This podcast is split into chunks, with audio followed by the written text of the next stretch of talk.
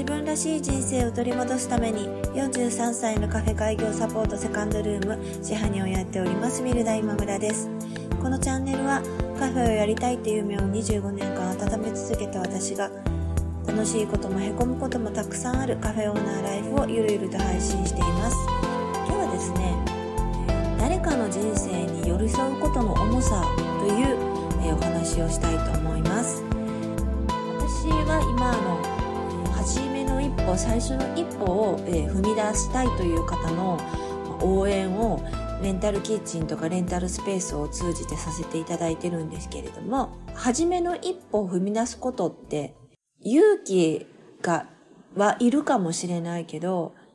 そんなに怖いことじゃないしえいやって、えー、踏み出せば意外とこうその後のことがついてくるっていうふうに自分で思っているのでえー、何かやりたいっていう方がいらっしゃった時って、結構やろうやろうみたいな感じで、軽いノリで言うことが今まで多かったんです。やってみたらどうにかなることもあるし、見えてくることもあるし、まあ、それのお手伝いを私は精一杯するからやろうっていうことで、えー、今までまあいろんな方の応援をさせていただいたんですけれども、そんなに、えー、軽く言うもんでももしかしたらないのかもしれないなっていうことが、えー、今、えっ、ー、と、この配信お休みしている間にありました。私自身もカフェを開業したいっていうふうに思った時って、まあ25年前なんですけど、その時だって、開業するためのお金も全然なかったから、もう無理かな、みたいな、宝くじ当たったら、みたいな感じで思ってぐずぐず、まあ結果的にぐずぐず25年間かかりましたし、実際にその25年経って自分がお店をやりたいっていう風になった時も、表向きはなんかこう、やりたいことをやったように見えても、実際は家族がどう思ってたかというと、やりたいことはわかるからもう仕方はないけど、でも、なんかそのために自分たちが、えー、不便な思いをするのはやっぱり嫌だっていう気持ちが、えー、多少なりともあの家族の中にはありました。で、そういう中で一生懸命お店をやるやっていくことを、家族が見ていく間に、あ、お母さんってやっぱりこんだけお店が一生懸命やりたかったんだなとか、えー、懸命にやってるんだなっていうことを、まあ、娘たちも見てくれたので、まあ、今は、あの、まあ、応援をしてくれてるんですけれども、そういうふうに、自分がやりたいことをやるっていうのは、自分だけの問題じゃないっていうこともあのあると思うんですね。まあ、自分が実際そうだったから、まあ、他の方もやっぱりあると思うんです。そういうバックボーンをちゃんとこう聞いて理解した上で、えー、背中を、まあ、押させてもらうっていうことをやらないと、なんかすごく無責任だったりとか軽いものになってしまうんじゃないかなっていうふうに改めて思いました。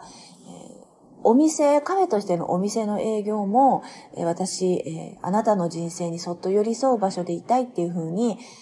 まあそういうコンセプトでやってるんですけれども、まあ会社だったりとか、家族だったりとか、まあ社会とのつながりとか、いろんなしがらみ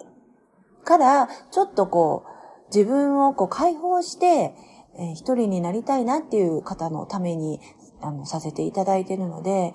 うん、なんかその、その人の人生に干渉するわけではないけれども、ある程度はやっぱりこう知っておくっていう必要もあるし、明るく言うのはいいけど、軽く言うのはダメだよなとか、なんかそういうことをものすごくあの感じました。その方がやりたいということ、ことを応援するだけではなくって、その方の後ろにいる、また他の方の気持ちとかにも寄り添いながら、えー、その方のやりたいという気持ちを応援するっていうのが、えー、本当にその人の人生に寄り添った応援の仕方なんじゃないかなっていうふうに思って、誰かを応援するという気持ちの関わり合い方っていうのを改めてこうもう一度考え直してやっていきたいなっていうきっかけを与えていただけることがありました。そしてそういうことってきっと、まあ、お勤めをしたりとか、家族を持ったりとかいう経験をしてきた、まあ、自分だからこそできることってたくさんあるかなと思います。自分のこう引き出しがないのに人のことって応援できないと思うし、えそういう意味ではこう今50 55歳になりましたけれども、まあ、曲がりなりにも55年生きてきた経験も生かしながら、えあなたのやりたいことの応援を、